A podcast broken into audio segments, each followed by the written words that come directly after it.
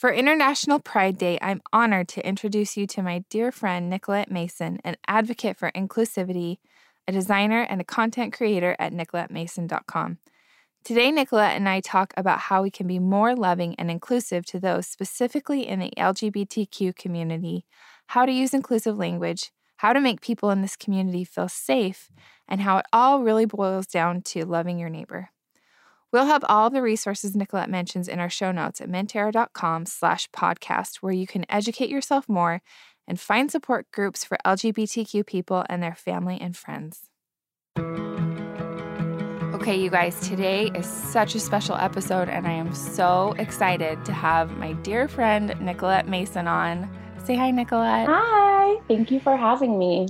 Oh my gosh, this is such a treat, and we've been trying for so long to make this happen. But I think it's perfect that it's happening during Pride Month, and this is actually going to go live on International Pride Day. Yay! So it's just, I think it was very much meant to be. Nicolette is someone who I admire so much. She's disrupted a lot of um, the fashion industry with just creating more inclusivity. Did I say that right? Inclusivity? Yeah, definitely. With plus size, and she's a designer, she's a content creator, she's an influencer. I admire her so much. So I'm going to let her tell us what she's up to.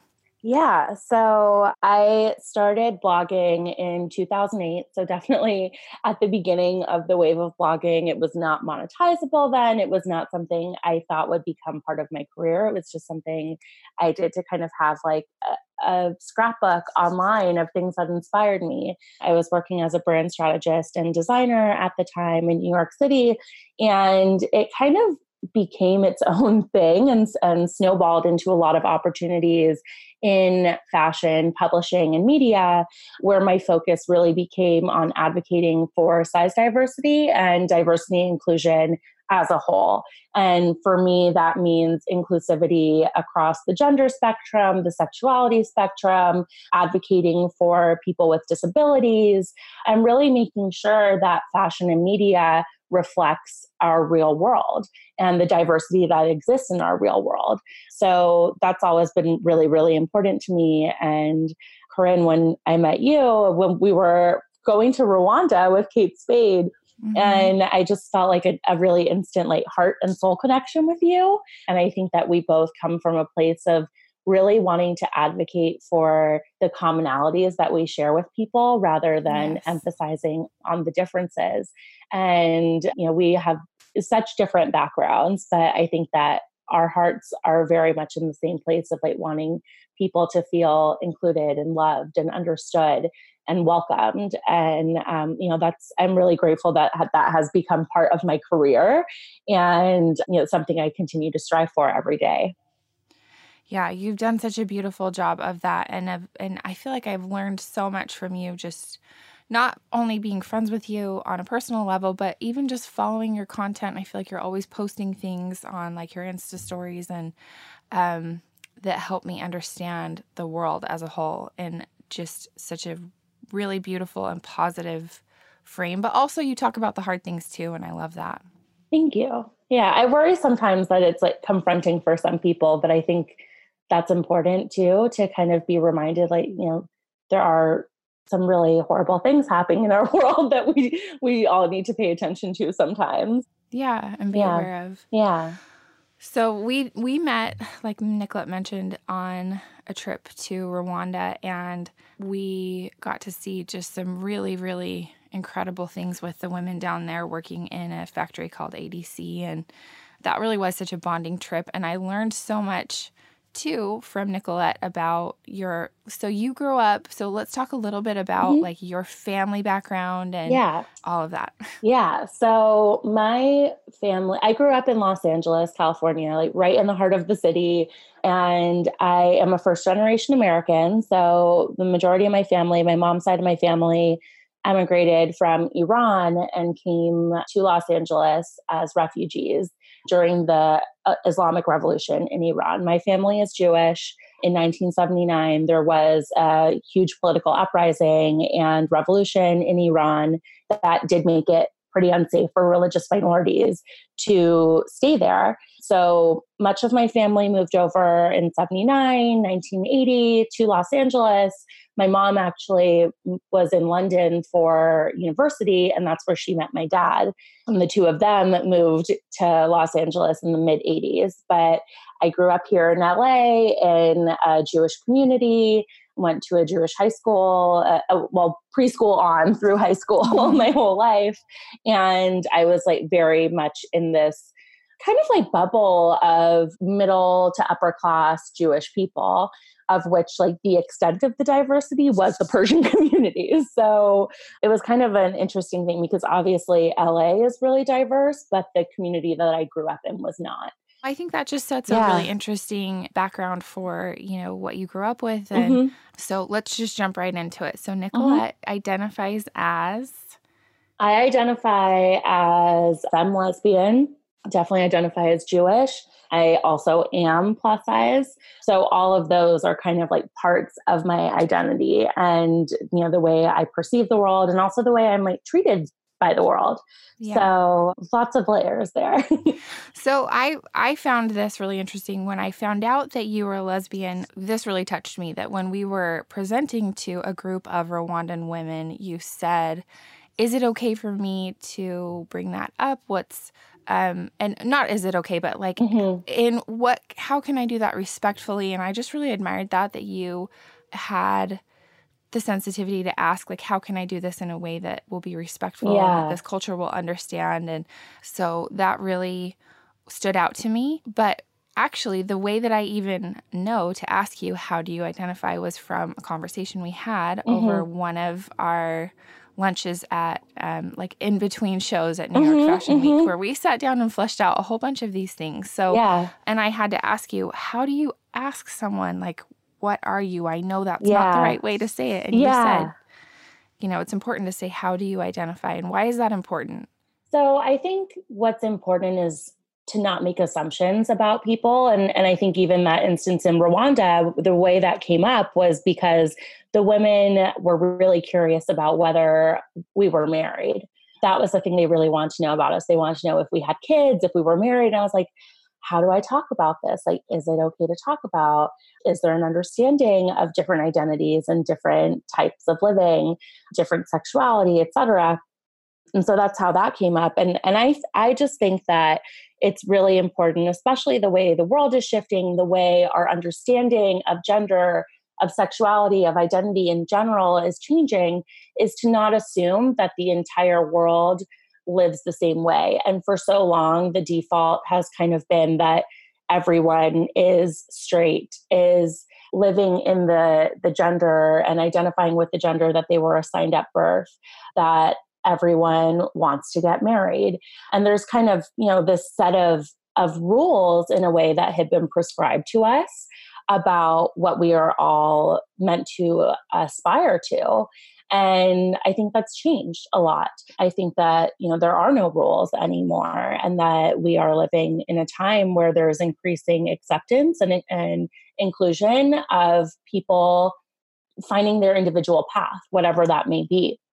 And so the reason I think it's important to ask people how they identify is so that we're making it clear from the beginning that we're not making assumptions about people, that when someone looks at me, I might quote unquote like look straight and pass in the in the world as a straight woman. And so every day I am having little moments of coming out because people will meet me and say like, "Oh, do you have a boyfriend?" Like, or do, what does your husband do? I'm like, "Oh, uh, you know," and like every day I'm kind of like weighing out in different moments like is it okay for me to come out now is this safe and part of the thing that will give me pause or hesitation is that assumption that I am straight and would be in a relationship with a man. So I so think you that still have places where you you're not sure if it's safe, like where you oh my gosh, personally ev- feel safe every day. And really, yeah, and and it's less so of an issue when I'm in LA or New York. Like that's where I live the majority of my life.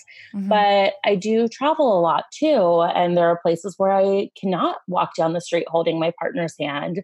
Mm. Either because we don't want to invite that attention in certain places that are more conservative or less accepting, or where you know there's also places where it's literally illegal to mm-hmm. to be gay and that's something that i'm very conscious of so d- definitely it's something that nearly every day even getting into a back of an uber there i do not take safety for granted or you know dismiss like precautions that i could take to make myself feel more safe. Okay. So yeah that is that's definitely still part of my life. I that's really that's interesting to hear. Too. yeah. Yeah because i look at you and i think you're so confident you're mm-hmm. so like you know firm in who you are. It it surprises me to hear that you that there are many instances where you don't feel safe about about yeah. identifying that way so that's I, I mean it's it's really unfortunate but i think it is also you know, there has been definitely a rise in like gender-based attacks and and LGBTQ hate crimes over the mm. last few years. I think that is is it is linked in a lot of ways to the political climate right now. But even in London a few weeks ago, there were two women who were a couple um, who were on the bus in the middle of central London, and they were attacked by a group of teenage boys. And the what they said had happened in that moment was that the boys were asking them to kiss each other, basically like perform for them for their entertainment, and they refused. And this group of teenage boys ended up physically assaulting the couple. And, and we're also in a time right now where this year there have been 10 transgender women of color who have been murdered. And this month alone, in Pride Month, there have been five murders of transgender women of color. So, and that's all here in the United States. A couple of them were in New York City. So, we're definitely not in a place where all LGBTQ people are safe. And I, I just think that's so important to talk about because it starts with loving each other, knowing each other, having an understanding that we are all humans who, you know, yeah. similar outcomes and desires and hopes in our lives to live great lives and to find love and family and community. You know, it goes back to like we have more in common than we do in different. Yes. Yeah, that's really I I mean and I want to address that that that's really terrible and I feel like no, and this is the beautiful thing I think about our friendship. Like, even if you don't agree with someone's lifestyle, even if mm-hmm. there are mm-hmm. certain things that they do, I mean, e- like on a on an even more basic level, like yeah. I choose not to drink, but I don't hate people who drink. Right. You know, like it's never okay to hate people or to of hurt course. people or to harm yeah. anyone who just is living life different than you are. Right. So so let's take it take this in the angle of how does it look when someone makes you feel safe like how mm-hmm. how does that look in an ideal world where an uber driver or a person mm-hmm. you meet when you're traveling talks to you for the first time and is feeling that out and getting to know you yeah, I think I think the language piece of it is really important. I also think tone is really important.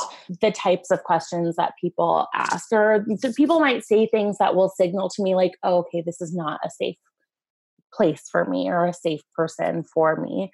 Uh, asking more kind of generalized questions, I think, is a good place to start. I think it's so case by case and situation by situation, but things like if you are curious if someone is married or if they have a boyfriend or girlfriend or something, using the word partner instead, mm. or um, just are you in a relationship? yeah, yeah. It's yeah. it's it's funny because it's like so simple. I think using uh, gender inclusive language is really simple and a big shift that people can make. So rather than using specific pronouns, using the singular they. So rather than he, her, you can say they, them.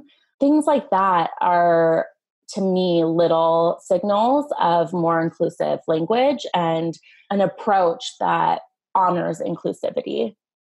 Okay, yeah, that's really helpful. Do you feel like we've gotten better as far as like when you look at your childhood or mm-hmm. adolescence versus now mm-hmm. where do you feel like some of that like what do you do you have anything you can share with us like from earlier that was yeah definitely i think it's it's funny because it took a long time for me to realize that I was gay, only because. I didn't mm-hmm. really have the language around it. But what I did have, and that I'm really grateful for, were kind of people in my life who I knew were different. And even as a really young child, one of my dad's best friends was a contractor who he worked with, whose name was Kay. And she was butch lesbian. I didn't have those words there, but you know, mm-hmm. she drove a truck and she had this yellow lab named Blue who I adored her dog.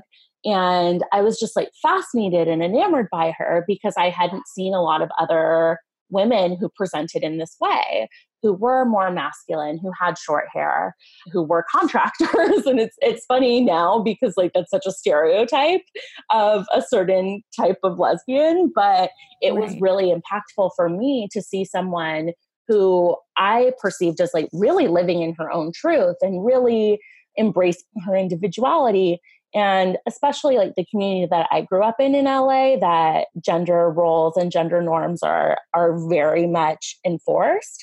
And um you know women are expected to be very feminine. Like that that was such a inspiring thing for me to see because I was like oh people can be different. They can be mm-hmm. they can dress how they want. And that was really cool. And I remember I, I don't know how my dad phrased it, but I remember him telling me, like, oh, Kay is different and she's our friend and we love her. And when my parents moved here, because my dad worked in like the design and architecture world, a lot of his friends and colleagues who he worked with were gay men who were designers or interior designers and architects. And so that was very much part of my world growing up but I definitely didn't see a lot of media representation. I didn't see a lot of feminine lesbians, which I think was like part of my confusion. Was like, well, okay, if I feel this way, like, but I don't want to look like that, like, where do I fit in?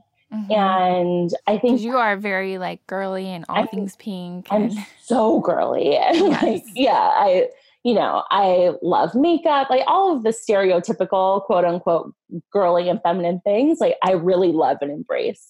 And I think that's also why I'm in this position of like having to come out all the time because people do look at me and automatically assume like I am a certain way.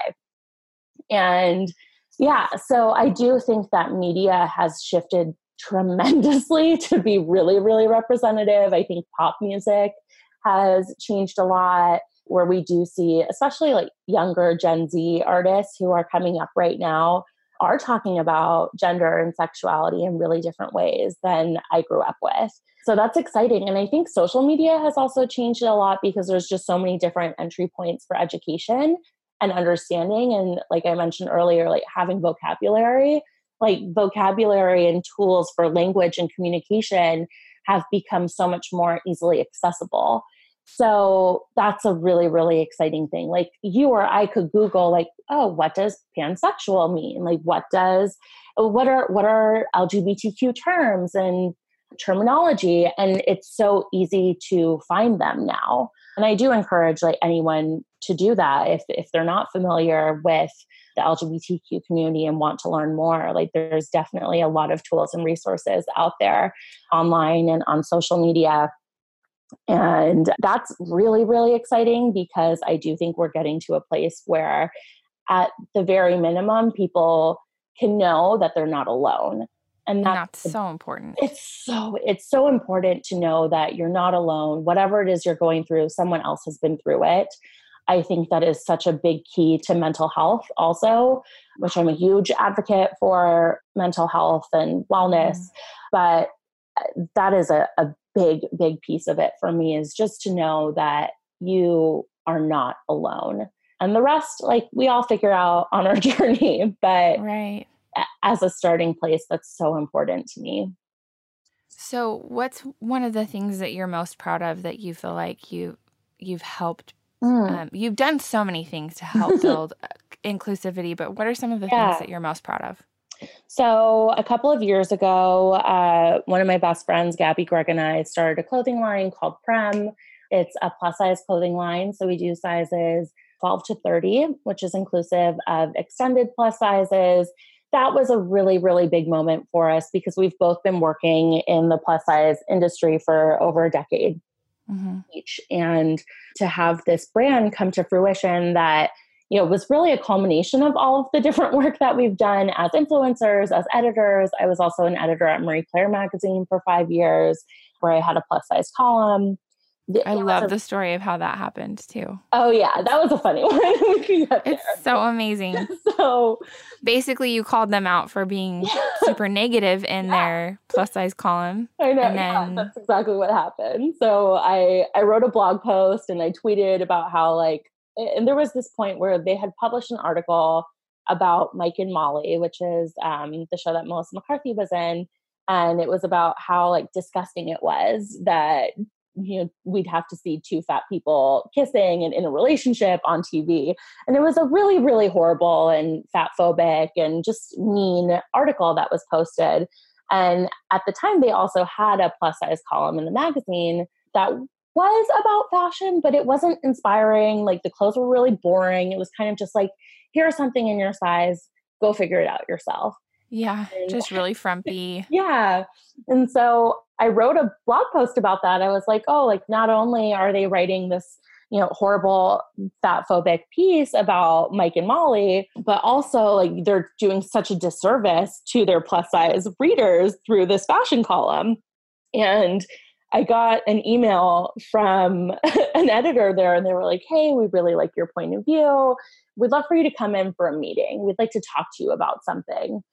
And I was like, oh no, they're going to have a lawyer there. I'm going to have to take my blog down. I'm going to be sued by Hearst Publications. and I was honestly like freaking out. I'm also like 23 years old at the time. So, you know, I was I was young and trying to figure things out and had just kind of decided I wanted to pursue fashion media in general. Mm-hmm. And yeah, and they brought me in. They're like, so, how do you feel about taking over this column? Because you have a really, really refreshing point of view. And I was just like, are you serious? Is this happening? Like, I, I was. I love this story so much. It's so incredible. And it, I think that's kind of like the perfect um, example of how I've lived my entire life. because, yeah. Because it, I, so much of my career has been about not calling things out like i don't i don't like call out culture. I think that's actually it can be really problematic but just like identifying and being open and vocal about things that i care about and not being afraid to share my point of view. Right and standing up for what you believe is right. Yeah i think especially when it comes to standing up for marginalized people like i think that is that is a human rights issue at a certain point and whether we're talking about people with disabilities or you know gender variant people transgender people lgbtq people plus size people people whose rights have been infringed upon in some capacity it's really important for me to advocate on their behalf. I just i don't think that you know any of the most marginalized people amongst our society should have to stand alone to fight for their rights. And you know, I think a lot of that is informed by faith and by like my understanding of religion and growing up. But there's a phrase in Jewish culture called tikkun olam, which means healing the world, and mm. uh, that it's all of our responsibilities to make the world a better place than it was when we got here. And so that's like very much part of how I try to guide myself through the world is how can we make the world better and safer for everyone. That's beautiful. I love that. Yeah. And I, I think that's such a universal thing too. And, uh, you know, it's, it's hard because we are living in a really strange political climate right now. Um, but I think when we strip everything else away, like that is something that most people do share is wanting yes. to make the world a better and safer place. I mean, we all have different approaches to how we get there, mm-hmm. but for me, like being able to advocate for people is a really, really big piece of it.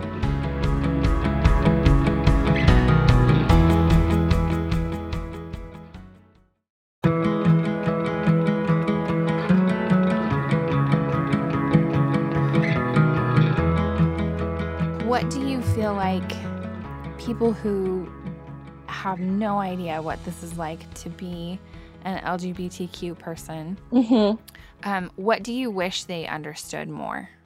I think that things to understand that we're not in a place of everyone being safe and accepted for sure.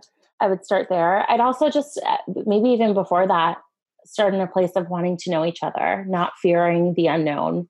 Safety isn't a given. That a lot of people in the community have been excluded from their families or from their communities based on nothing other than being who they are.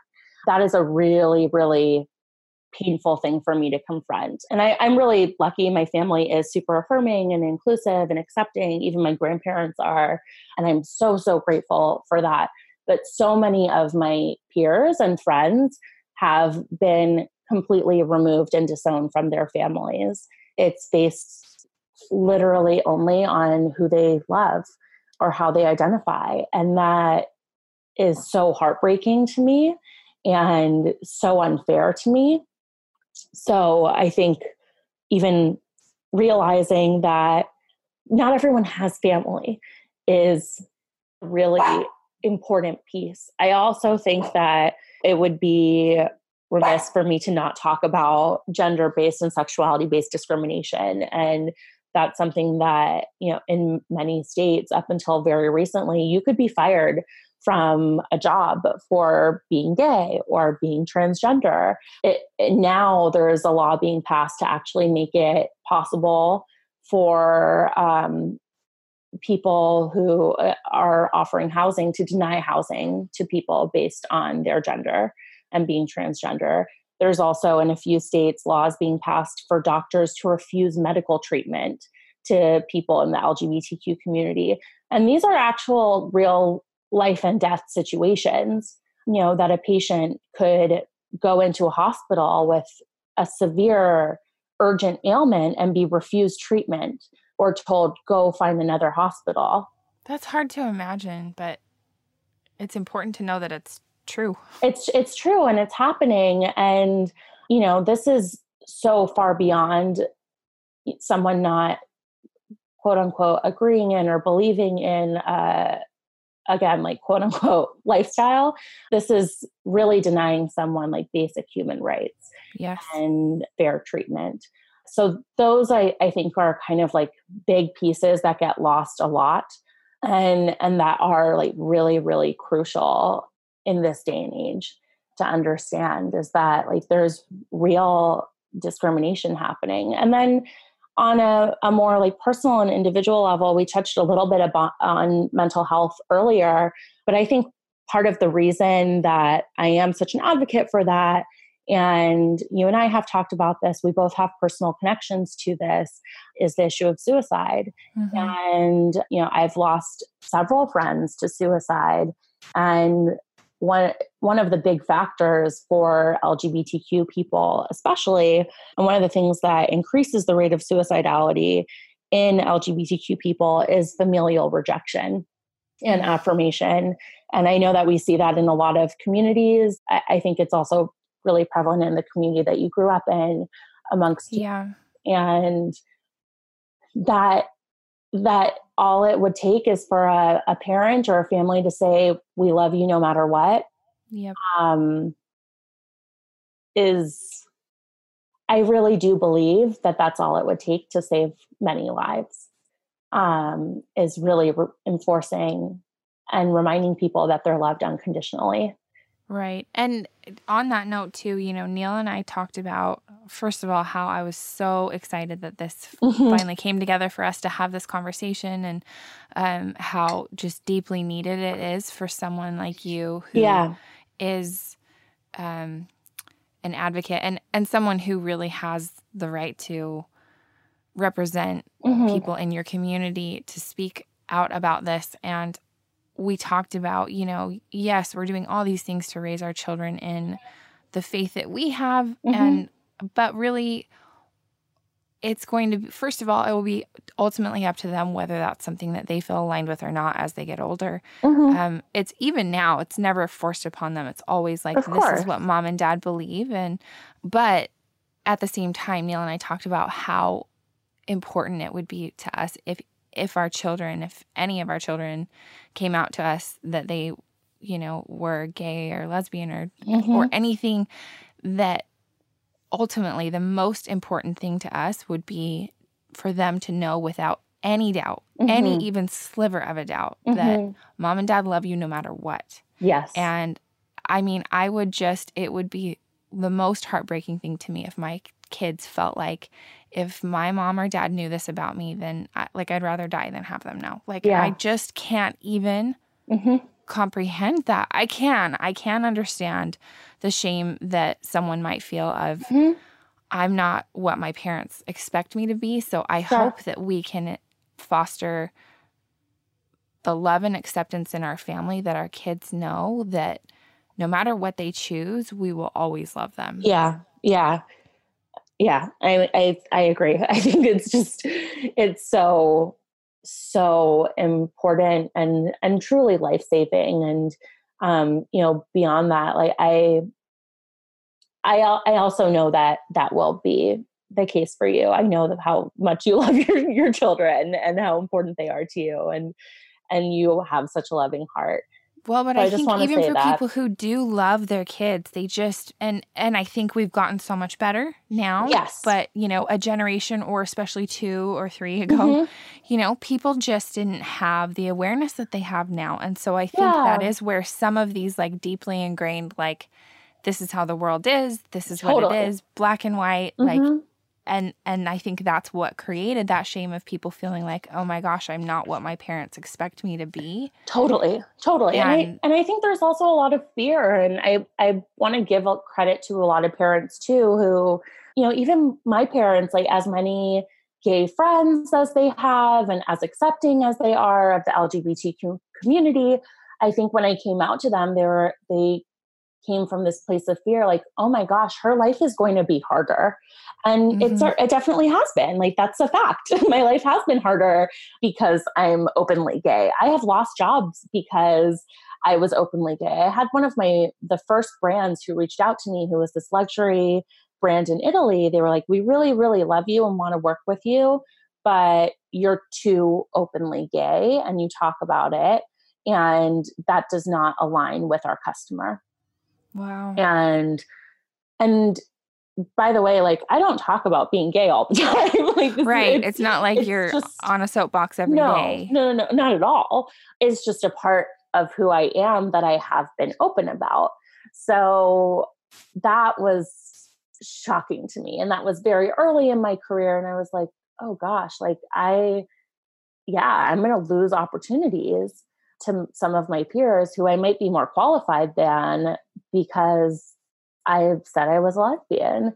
And, you know, other than that, like, yes, my life has been harder. Like I have lost so many friends to to suicide. I Mhm. have seen some very, very painful things in the community.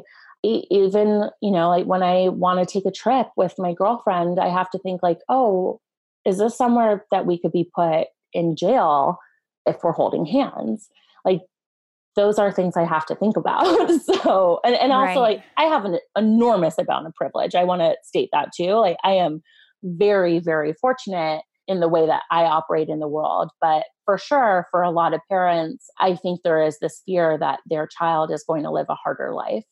But I know I really, I'm not a parent, but I really believe that like the fastest way to alleviate some of that pain and some of that hardship and difficulty is to just love your child and make sure that they know that they're loved and that they're accepted and also that they can safely share parts of who they are and safely explore parts of who they are. I think a lot of people do navigate confusion early in their coming out because of that shame and because you know we are taught that we're all supposed to live a certain way.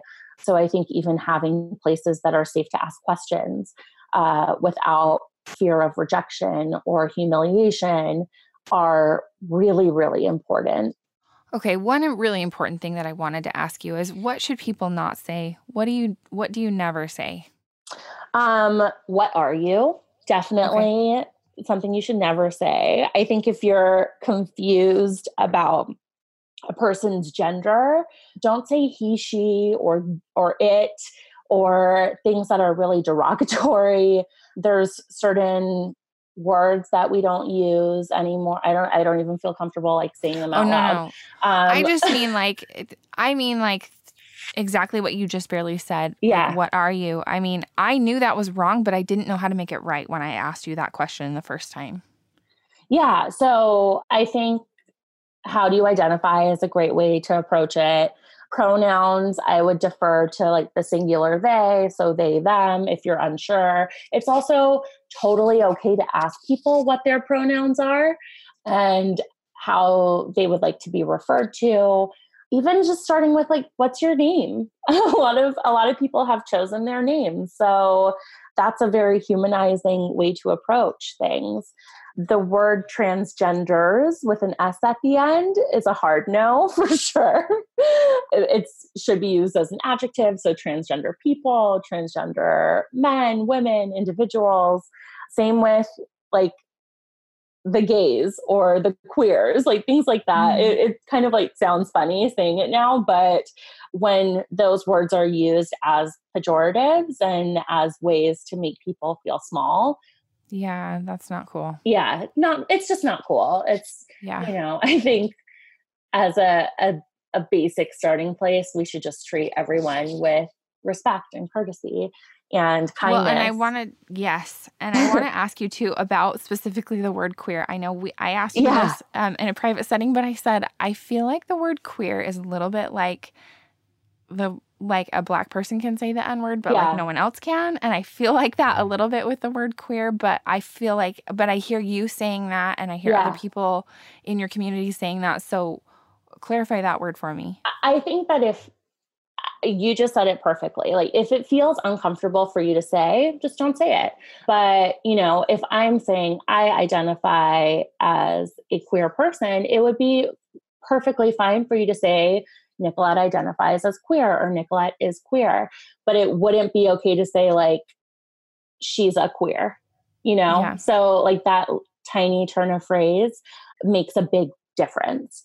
And there are certainly people who use queer as an insult. So that comes back to what I was saying earlier about tone and inflection it is really important. So I would just pay attention to how people refer to themselves and ask them, is this okay? Is this how you would like to be identified? And and not presume and not make assumptions about that.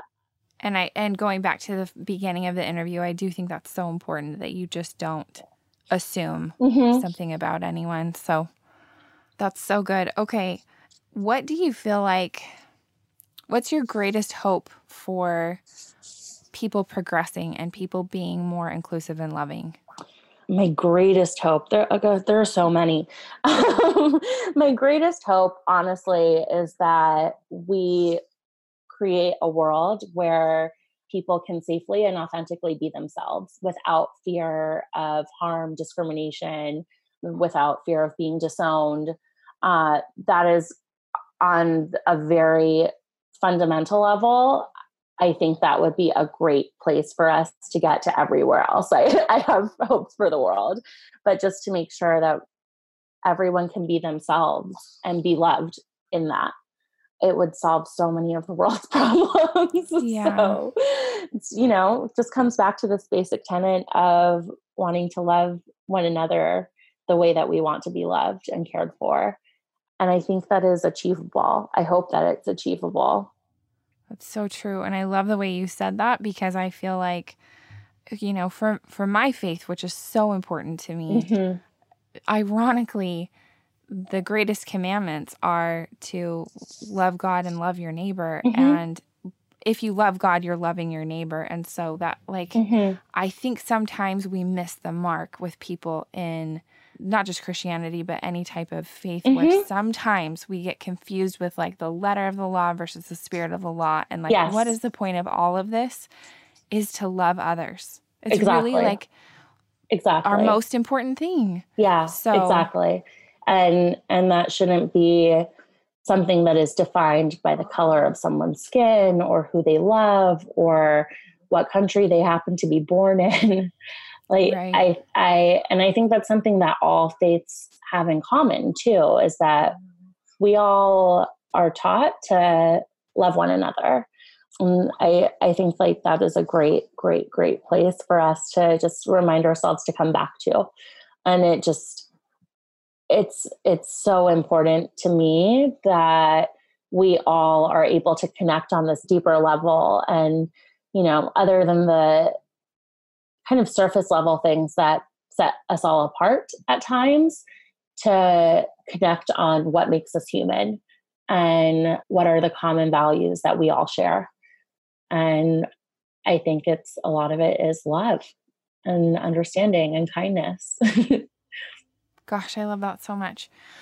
So, if there's one thing that people remember from all of this amazing advice and mm-hmm. educating mm-hmm. that you've done for us today, what's your message that you want to leave? Love each other and reach out. It's a big one. Reach out to someone who maybe you didn't extend kindness to in the past, who maybe you haven't understood in the past. Reach out and let them know that you want to understand, you want to love them, and remind them that they're not alone. They don't have to walk through their journey by themselves. That would make me really happy, even if one person who listening, who's listening, reached out to someone from their life or their past.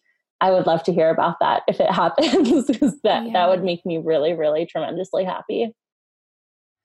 Okay, I love that so much. And I can't even tell you how much I appreciate this, value this. This was even better. I knew it was going to be amazing, but even better than I could have hoped for. So, yeah. where can people find you if they're inspired by what you've shared today and they want to continue to yeah. be educated and um, understand this and just follow you as a creator and mm-hmm. influencer? Mm-hmm. So I am at Nicolette Mason on almost every platform. My blog is also nicolettemason.com. Yeah, every social media platform is Nicolette Mason. And then I do also want to share a couple of resources. Yes, please. The Trevor Project is a great resource. GLAAD, G L A A D, is a great resource for especially parents of LGBTQ people. There's an organization called Affirmation, which is for LGBTQ Mormons, families, and friends. Um, and they're Salt Lake City based. And Google is our all of our best friends. so there's a lot of information out there for anyone who wants to become a better ally or to understand the LGBTQ community. Um, because you know we all have a lot to learn from each other and a, and a lot of love to give one another. So, yeah. So awesome! Thank you so much again, Nicolette, for the time and thank you you've shared with us. Thank you so much. Thanks so much for listening to Mint Arrow Messages. Make sure you follow us on Instagram at Mint Arrow subscribe to our Apple Podcasts, and rate and review us if you like us. And to get show notes, go to mintarrow.com slash podcast. And you can even sign up to get show notes emailed right to your inbox, and we'll email you every time there's a new episode.